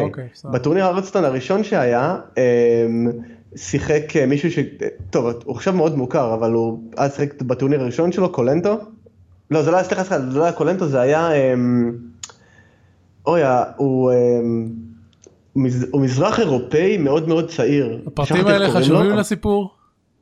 כן. לא, רציתי להיזכר בשם של השחקן, חשבתי שאולי תציל אותי. בכל מקרה, הוא שיחק הנטר, ואז הוא קיבל הודעה, פתאום באמצע הטורניר, וזה שודר בטוויץ' והכל, הגיעה הודעה בצ'אט של המשחק, שאמר לו בצרפתית, אז כנראה הוא לא מזרח אירופאי, הוא אמר, לשחקן השני יש קלף כזה וכזה. ולא ידעו מה לעשות עם זה, כי הצ'אט בזמנו, יכולת לשלוח צ'אט למישהו תוך כדי משחק, וזה לא היה חסום, אז היה הרבה בלאגן על זה. חזרה לפורטנייט, רדיט אוהבים לבדוק, זה אגב, זה הגיע מרדיט, רדיט אוהבים לבדוק, כל בן אלמונית שמנצח, ומישהו בא וכתב פוסט של 2000 מילים, שהוא רימה, וזה לא יכול להיות, ועשה הרבה בלאגן, ורדיט, כמו שרדיט אוהבים להיות אקו צ'יימבר, מאוד נכנסו לזה, והיה הרבה בלגן, במיוחד כי היה מדובר ב$130,000 פרס. אחרי זה באו אפיק, ופשוט אמרו, זה לא נכון. שאתה אומר הרבה בלגן, הבלגן הזה, האם הוא היה תחום לדיונים בתוך רדיט? תראה, זה הגיע לפי-אר של אפיק, אני חושב שאתרי משחקים גם תפסו את זה. לא יודע, אף אחד מאלה שאני עוקב אחריהם לא ראיתי את הידיעה הזאת. אני חושב שאפיק תפסו את זה די מהר ופרסמו פוסט בבלוג שלהם שהם פשוט נגעו בנקודות האלה. זה בסדר, הפי-אר של אפיק אני מצפה שיתעסק בזה, אבל אני אומר שאתה אומר שערה גדולה, שאלה אם זה היה מה שאנחנו קוראים שערה בקוסטק, כלומר נשאר אך ורק ברדיט. לא יודע, רדיט יש להם, זה תלוי במשחק, אבל לרדיט כן יש איזושהי משיכה לסטודיואים. תראה, לפחות אני יכול להגיד לך על Heroes of the Storm ו-Destiny, שהם כן קוראים רדיט וכן בסדר, אבל כאמור, כשאנחנו מדברים על משהו שיש לו השלכות, זה לא אוקיי, הסטודיו שם לב, זה השלכות, על שחקנים אחרים, השלכות מחוץ למשחק וכן הלאה, כמו שקרה עם מה שדיברתי עם עידן בפרק הקודם, כשרדיט תקפו את ג'סיקה פרייס וגרמו לפיטורים שלה, אז א', גרמו לפיטורים שלה, זה השלכה ישירה, וב', גרמו לגל של הטרדות נגד עובדות במקומות אחרים. אלה השלכות של שערות אפשריות ברדיט. אם כל מה שקרה בעקבות הטענות לרמאות האלה, זה שרדיט דיברו על זה, החברה בדקה את זה ואמרה לכו להזדהן, אז אוקיי, אז לא היה שום דבר בעצם. כן, טוב, אולי אני לוקח את רדיט יותר מדי ברצינות. עידן יגיד לך שאתה בהחלט לוקח אותם יותר מדי ברצינות. אני מאלה שצורכים את רדיט ישירות, אני מתנצל. בסדר גמור, לא שאני אומר אל תבוא ותדווח, להפך, מעניין אותי הסיפור הזה והטענות וכן הלאה, כדי ללמוד את המנגנונים, פשוט צריך לשמור על זה בפרופורציות, אם זה נשאר בתחומי רדיט, אז סבבה. אני חושב שמה שמשך אותי בידיעה הזאת, זה באמת שמישהו טרח, והעלה לאינטרנט, פוסט של 2,000 ומשהו מילה. זה נשמע לי כאילו אתה חדש באינטרנט. לא, אבל תראה, אני כן קורא הרבה רדיט, אבל הרמה הזאת של, אתה יודע, מישהו, אתה יודע, תחשב בן אדם בבית שלו, רואה, זה לא יכול להיות, רואה שאני יוצא בטורניר, אני מיד הולך לנתח את הריפליי דקה אחרי דקה, ולהוכיח ולכתוב על זה פוסט עצום שלקח לו בטח חצי יום, זה כן, אנשים באינטרנט. לכתוב 2000 מילים זה כמו להקליט 20 דקות. אז אין הבדל בין זה שהוא כתב 2000 מילים לזה שאני הלכתי והקלטתי 20 דקות על דברים שאני מתעצבן עליהם. אותו מידה של השקעה. כן, אבל מחקר ומאחורי זה כאילו 20 דקות כתיבה נטו. טוב, אתה צודק, אני לא עושה מחקר על שום דבר. כן, אתה פשוט בא ומדבר. אתה רואה, הגיימר העצלן? כן, זה הגיימר, כן. זה הגיימר שיש לו פשוט ידע בנושאים האלה. בוא נתקדם. דבר איתי על, כן, קדימה. כן, אפרופו דברים נחוץ עליהם. יצא העדכון החדש של No Man's Sky, אז קודם כל הוא עדכון טוב, אנשים מרוצים ממנו, יש לו באגים, אנשים מתקלים בבאגים, דברים רגילים. אבל מה שקרה זה ש... טוב, קודם כל הם הוציאו את העדכון בשלבים, קודם כל הפלייסטיישן קיבלו אותו, אחר כך האקסבוקס קיבלו אותו, ורק אז סטים קיבלו אותו, ורק אחרי שסטים קיבלו אותו, הלואו גיימס נזכרו שיש להם גרסה של המשחק ב-GOG. ואז הם גילו, מה זה גילו? זה היה ברור שהמערכת מולטיפלר שלהם קשורה ישירות ל-DRM של סטים, מה שאומר שהם לא יכולים לעשות מולטיפלר ב-GOG, כי GOG זה בלי DRM, זה לא יכול להתחבר ל-Steamworks. ואז, כלומר, אף אחד לא ידע על זה מראש, הלואו גיימס לא אמרו על זה שום דבר, וזה בכלל היה מצחיק, כי רק יומיים לפני זה, שון מורי אמר, כן, אנחנו צריכה להיות תקשורת יותר טובה עם הקהילה שלנו, ואז זה לא קרה. בקיצור, GOG נמאס להם, הם הוציאו בעצמם ידיעת יח"צ, הם אמרו כן, זה המצב, ואחרי שכמה שעות אחר כך, זה לא הייתה בידיעה הראשונית, אבל כמה שעות אחר כך, ברגע שהם הבינו שהלו גיימס לא הולכים לעשות שום דבר בעניין, הוא אוקיי, כל מי שיש בבעלותו No Man's Sky, יכול לבקש החזר על המשחק, לא משנה אם זה נכלל בתנאים של ה-refund policy. שלנו, למשך, עכשיו זה כבר נגמר, זה היה עד אתמול, למשך זה היה 4 ימים שהיה אפשר לעשות ריפנד למשחק.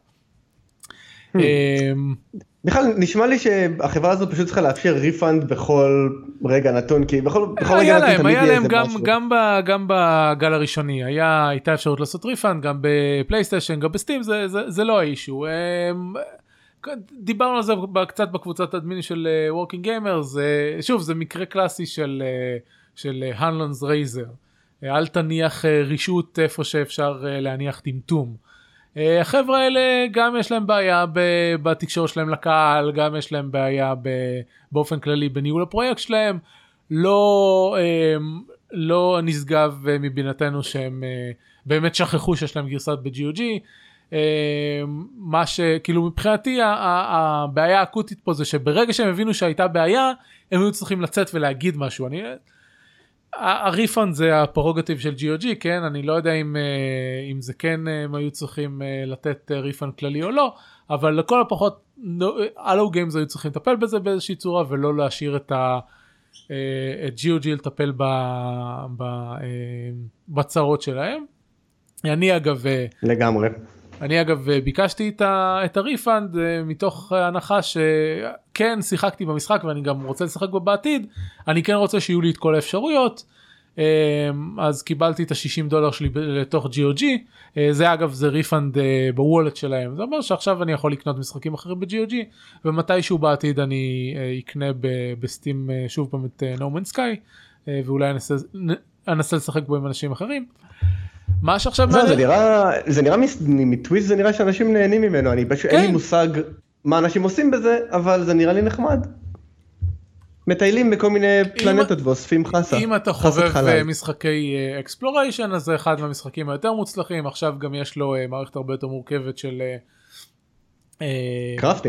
של קראפטינג, של טריידינג, יש לו סיעות שאתה מעלה איתם רפיוטיישן, יש לו מערכת קווסטים הרבה יותר טובה למה שהיה לו קודם, הם שיפרו את כל חלקי המשחק, עברו שיפור זה, כולל הגרפיקה, כולל הכל. לא, זה כן, גרפית זה נראה נחמד, הייתי שמח לדון איתך על זה יותר, אבל אני לא בקבוצת האדמין. מה לעשות? כן, זה הדבר היחיד שאני מחכה לראות בנושא הזה, זה אם הם באמת ינסו להכניס מולטיפלר גרסת GOG, או שהם יעשו מה שעשו מפתחים של ארמלו, ולהגיד לא בזין שלנו להבין איך המולטיפלר דרך GOG עובד, סטים הרבה יותר קל לנו, אז אנחנו מפסיקים לתמוך בגרסת GOG. הם חושבים לעשות את זה, PVP? מה PVP? כאילו מולטיפלר, או ש... כי ממה שראיתי זה רק כאילו נטו סינגל פלייר אקספלוריישן. לא, יש כבר מולטיפלר. הוסיפו בעדכון הזה מולטיפלר, פשוט זה לא ב-GOG. יש מולטיפלר 16 אנשים בשרת, עד 4 אנשים בסשן בודד, נדמה לי שאפשר לפגוע אחד בשני. אבל זה... מגניב. זה לא הקטע פה. זהו, אז זה. חוץ מזה GOG, אז אם אתם רוצים ללמוד קצת יותר על האתר והחברה מאחוריו, שכזכור זו חברת בת של CD Projekt, יש דוקומנטרי חדש של NoClip, שהם NoClip זה צוות של דניאל דווייר, שהם מפיקים דוקומנטריז, סרטים דוקומנטריים על משחקים, על חברות משחקים, על תהליכי יצירה. הם מאוד טובים, הם ממומנים מהקהילה דרך פטריון. הם עשו סרטים מצוינים על Warframe ועל בטסדה ועל גורילה גיימס, Horizon Zero Dawn, והחדש שלהם שיצא מהשבוע שעבר זה של GOG, ואני ממליץ לראות אותו. זה אחד.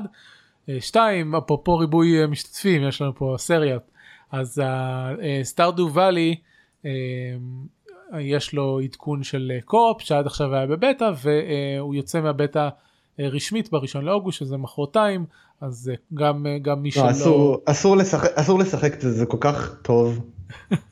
זה מסוג המשחקים שפשוט אתה מתחיל, במיוחד יש לי אותו על הסוויץ', אז אתה פשוט מתחיל לשחק במיטה ואתה לא ישן, וזה 2 בלילה ואתה אומר, אני חייב רק לקטוף את הלפת הזאת. וזהו, ואתה לא ישן, בגלל הלפת. אני לא יודע למה הדברים שאמרת עכשיו אומרים שאסור לך לשחק בזה, נראה לי זה הסיבות שצריך לשחק בזה.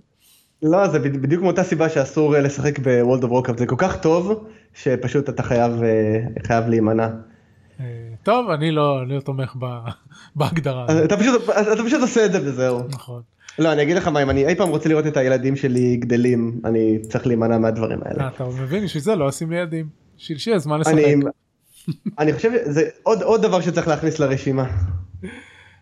אלא אם כן אתה עידן זיירמן, ואז אתה עושה ילדים בשביל שיהיה לך יותר זמן לשחק, זה השיטה של עידן. הם פשוט צריכים לגדול מספיק עד הנקודה שהם יכולים לעשות לך פאוור לבלינג לדמות בוורקראפט, ואז אתה אומר לו בן או בוי, קח חשבון לוולד אוף וורקראפט, תקרא לי שאתה דרגה 100, ואתה יודע, סוגר אותו בחדר עם איזה פיצה מתחת לדלת, וזה הכל בסדר. נכון, בדיוק ככה, זה קו...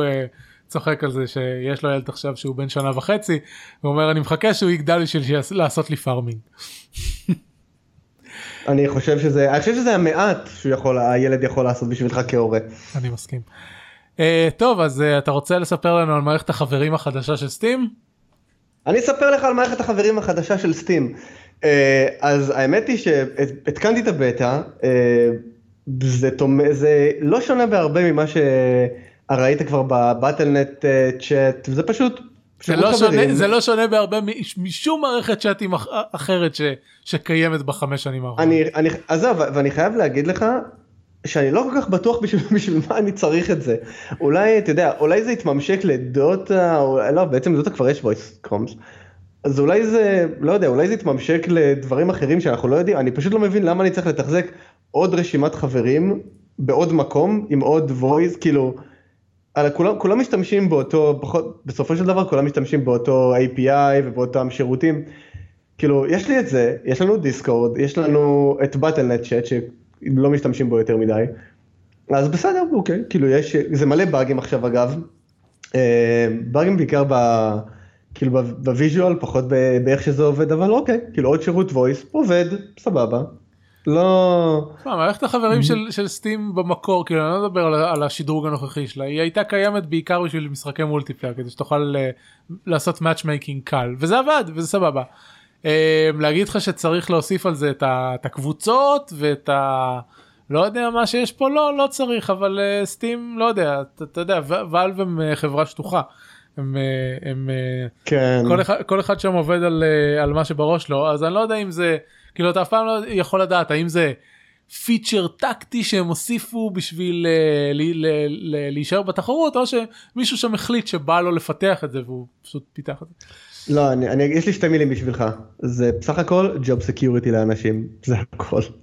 כאילו מישהו בא ואמר, איך אני אשמור על העבודה שלי עכשיו חצי שנה, יש לי רעיון, אנחנו נעשה את ה-Client Steam 2.0 עם גרופס ועם voice ועם זה וכל הדברים שכאילו אף אחד לא באמת צריך. תקשיב, אם בא עובד של ואלב ובונה מחדש את סביבת הקליינט שלהם, אני צריך לתת לו מדליה, זה לא ברמה של להשאיר את העבודה. כאילו הם מפגרים כל כך הרבה מאחורה יחסית לקליינט של המתחרים שלהם. כן, זה מה שאני אגיד בנושא הזה. כן, האמת שגם בשלב מסוים לדעתי גם את באטלנט יצטרכו לבנות מחדש, אבל כן. למרות שבאטלנט יחסית בסדר, כאילו יחסית מהמתקדמים. הוא כאילו, הוא עובד כשהוא עובד, מה שבאמת הייתי רוצה לראות זה יותר כמו האב, כמו שיש לך נגיד בליג אוף לג'נדס, שאתה פותח ויש לך קצת יותר מקום לחדשות, קצת יותר למה השתנה, עכשיו זה מאוד כאילו... האמת כן, הייתי רוצה שבאטלנט יהיה כמו הלנצ'ר של לול והלנצ'ר של דוטה, שאתה לא צריך לפתוח את המשחק בשביל לראות מה קורה בחשבון שלך. הייתי שמח, לוורד אוף וורקראפט זה לא יעבוד, וכנראה גם לא לדיאבלו, אבל סטארקראפט... הרדסטון, הירוז, לא יודע לגבי אובראץ', אבל לשלושת המשחקים האלה אין שום סיבה שכל הדברים שבחשבון שלך לא ישבו לך בתוך הקליינט. כן, ויש להם את הדרך, עכשיו זה כאילו יותר לנצ'ר מכל דבר אחר, והם קצת דוחפים את ה-Overwatch League. אגב, איך עשית תוכנית משחקים בלי לדבר על הגמר של Overwatch League? כי אני לא מתעניין ב-Overwatch League, ואף אחד שנמצא פה לא מתעניין ב-Overwatch League, אז מה אתה רוצה? אוקיי, חייבים, בוא נגיד על זה שתי מילים, רק בשביל התיעוד, שנגיד שעשינו תוכנית המשחקים, והזכרנו בערך את הגמר הגדול. בקיצור, זה היה בברקלי סנטר, שזה היה 5 דקות מאיפה שגרתי בברוקלין לפני שנתיים, שזה כאילו די באס, האמת היא שם עכשיו הייתי הולך בטוח. גמר של Overwatch League, פילדלפיה, פיוז'ן, נגד הלונדון ספיטפייר, הצליחו למלא את האולם, שזה די מגניב, הם הולכים לקבל אחלה תמונות משם, ואני חושב שבשיא של האירוע, אני חושב שזה היה משהו כמו 500,000 צופים בטוויץ', שזה לא רע. כמה? נחמד, 500,000. 500, אוקיי, זה סבבה.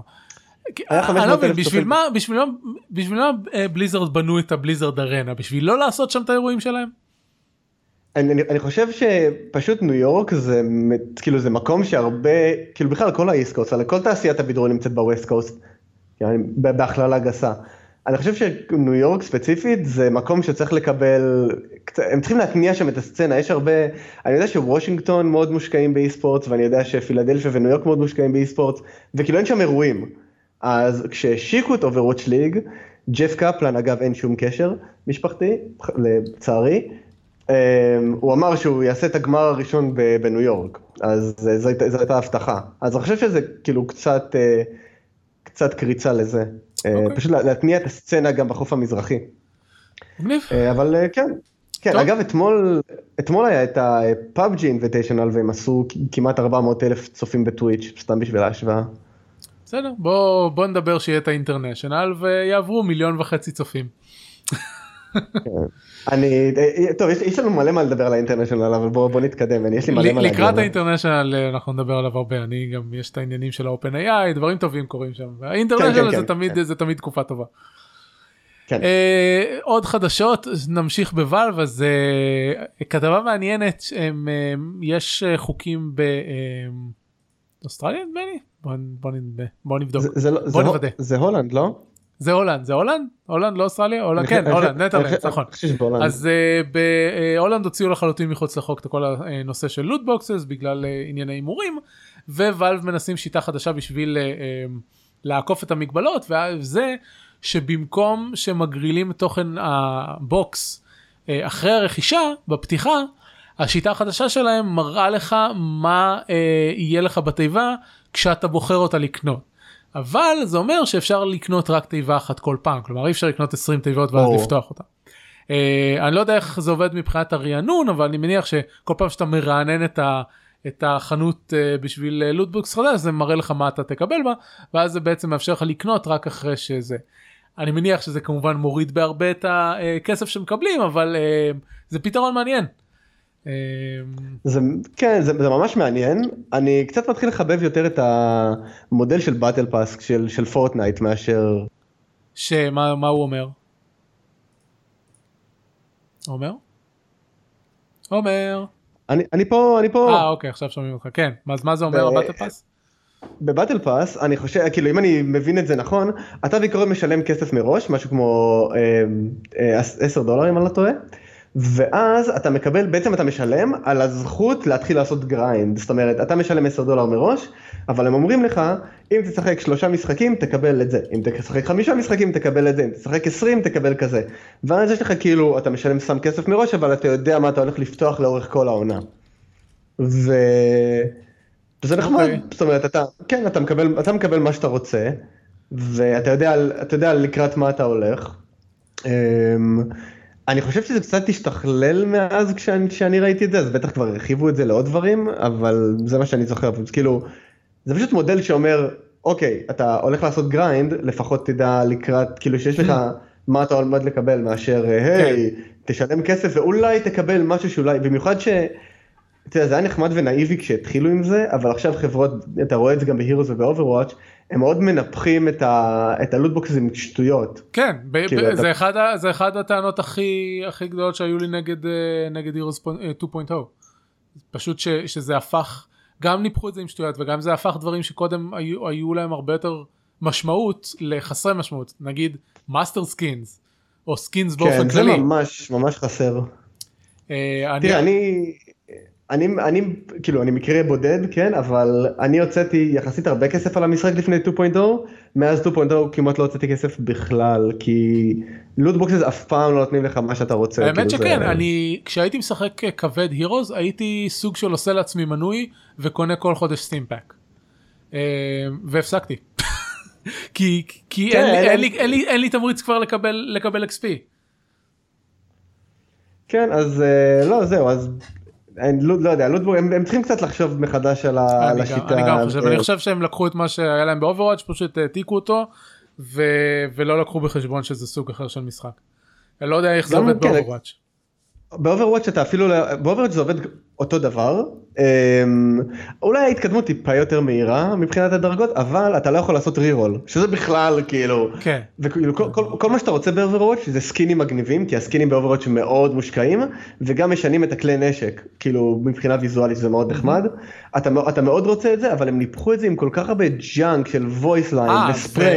ואחד הדברים שהכי עצבנו אותי זה שהם לקחו את ה-color variants והפכו אותם לסקינים מלאים, שזה אחד היתרונות של הירוז לעומת משהו כמו דוטה, שבדוטה על כל color variant אתה משלם כסף, ובהירוז היית מקבל סקין, והיה לך 3 color variants, ולא היית צריך לשלם על צבע שונה אקסטרה, ואז הם הלכו והרסו את זה. מה שמנפח יותר את הלוטבוקסים, דברים שאתה לא רוצה. אז זהו, אז עכשיו הם קצת החזירו את זה, וכשיוצא גיבור חדש בהירוז, אתה יכול לקנות כאילו בנדל של הגיבור, ואתה מקבל כאילו... והם התחילו טיפה יותר להשקיע, כאילו בסקינים החדשים יותר, הווריאנטים שלהם הם כבר לא סתם צבע חדש, יש שם טיפה יותר השקעה בפרטים, אבל עדיין. אבל מה שרציתי להגיד בהקשר הזה, מה שאתה מתאר לפורטנייט, וזה משהו טיפה דומה גם למה שהתחלתי להגיד קודם על וורפריים, בוורפריים הרליקס, שזה הסוג של הלוטבוקס, לכל רליק יש... רשימה ברורה של מה יכול לצאת ממנו, והחלק המעניין זה שאתה יוצא למשימה שאתה פותח בה את הרליק עם עוד 3 אנשים, כל אחד מכם מביא רליק משלו, ואז בסוף המשימה נפתחים הרליק שלכם, וכל אחד מהם יוצא משהו אחד, אבל אתה יכול לבחור מכל 4, אז בסוף המשימה יש לך 4 בחירות למה אתה מקבל.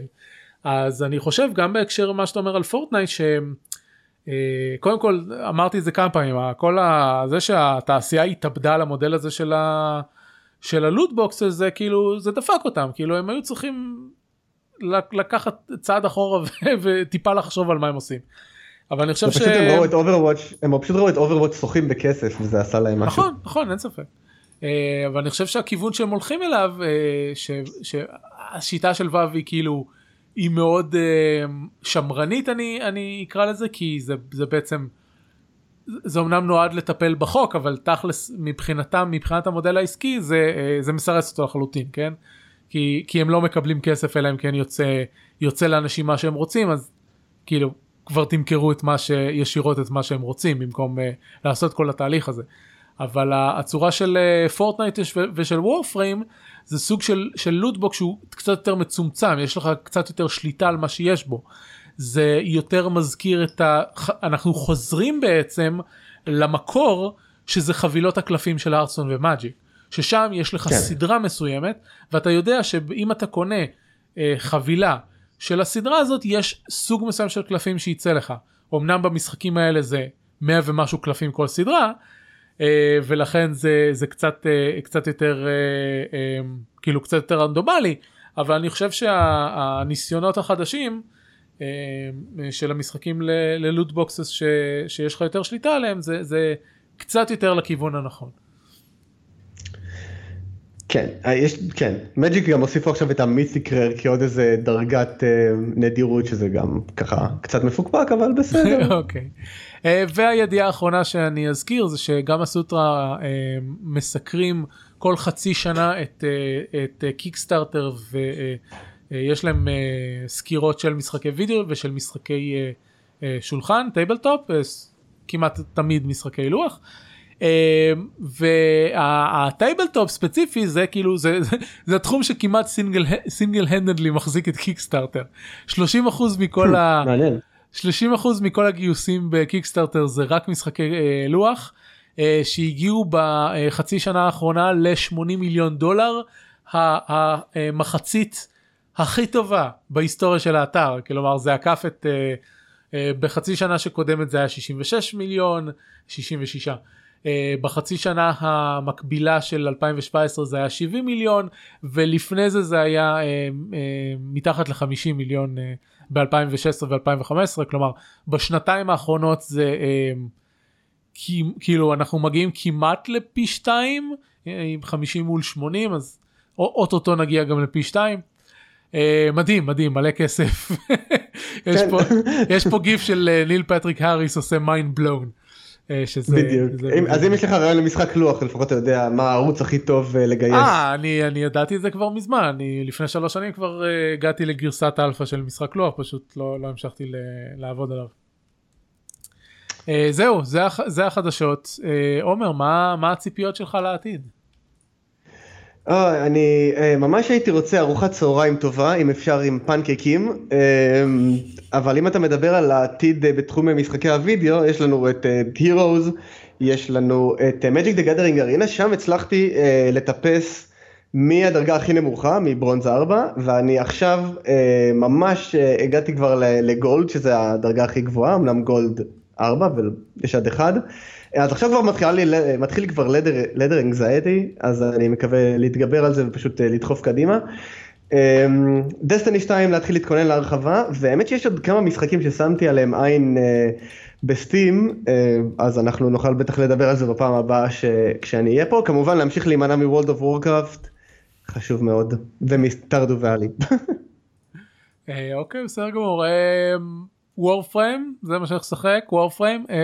יש לי תוכנית חדשה, והיא לעשות קלינאפ למשחקים שהתחלתי והתכוונתי לסיים ולא הגעתי אליהם, אז יש לי רשימה של 8 משחקים שאני רוצה לסיים. אחד מהם היה מונלייטר, אבל היום הם הוציאו, גם הם הוציאו לו עדכון גדול, וגם הם הכריזו על רודמאפ של עדכונים עד סוף השנה, ועכשיו אני במקום לרצות לסיים אותו עכשיו, אני רוצה לחכות עד שכל העדכונים האלה יגיעו, ואז לשחק אותו עם כל העדכונים. שזה נראה לי הרבה זכייני. כן, כן. אבל עוד דברים שאני רוצה לשחק, זה Pillars of Eternity 2 שאני רוצה לסיים, שזה בעיקר אני חושב שמה שאני אעשה זה ירוץ על הסיפור הראשי, כי כל השאר מסביב פחות, כאילו, הוא לא מוצלח במיוחד. דיברנו על זה כבר בעבר. לסיים את Blood of Wine ו-Witcher 3, שזה משהו שמחכה לי כבר 2 שנתיים, לא זוכר, עוד משחקים, יש רשימה של 8. אני מרגיש ממש רע שהתייאשתי ממנו מוקדם. נכון, אתה צריך להרגיש רע, אתה צריך מאוד להרגיש רע עם עצמך, לך שחק וויצ'ר. אני ממש, אני לא מתכוון לעשות את זה. אני מצטער בשבילך, אני חושב שזה, אתה מפסיד את אחת מחוויות הגיימינג הטובות ביותר אי פעם. זהו, כולם אומרים שזה המשחק הכי טוב אי פעם, טוב, יש לנו עוד... זה לא המשחק הטוב ביותר אי פעם, זה אחת מחוויות הגיימינג הכי מוצלחות. זה מה שאני אגיד, זה לא משחק הכי טוב. אוקיי, טוב, אולי, כן, מתישהו. אוקיי, זהו. כן, זה מסוג הדברים שעוד יחזרו אליי, אני די בטוח. בסדר גמור.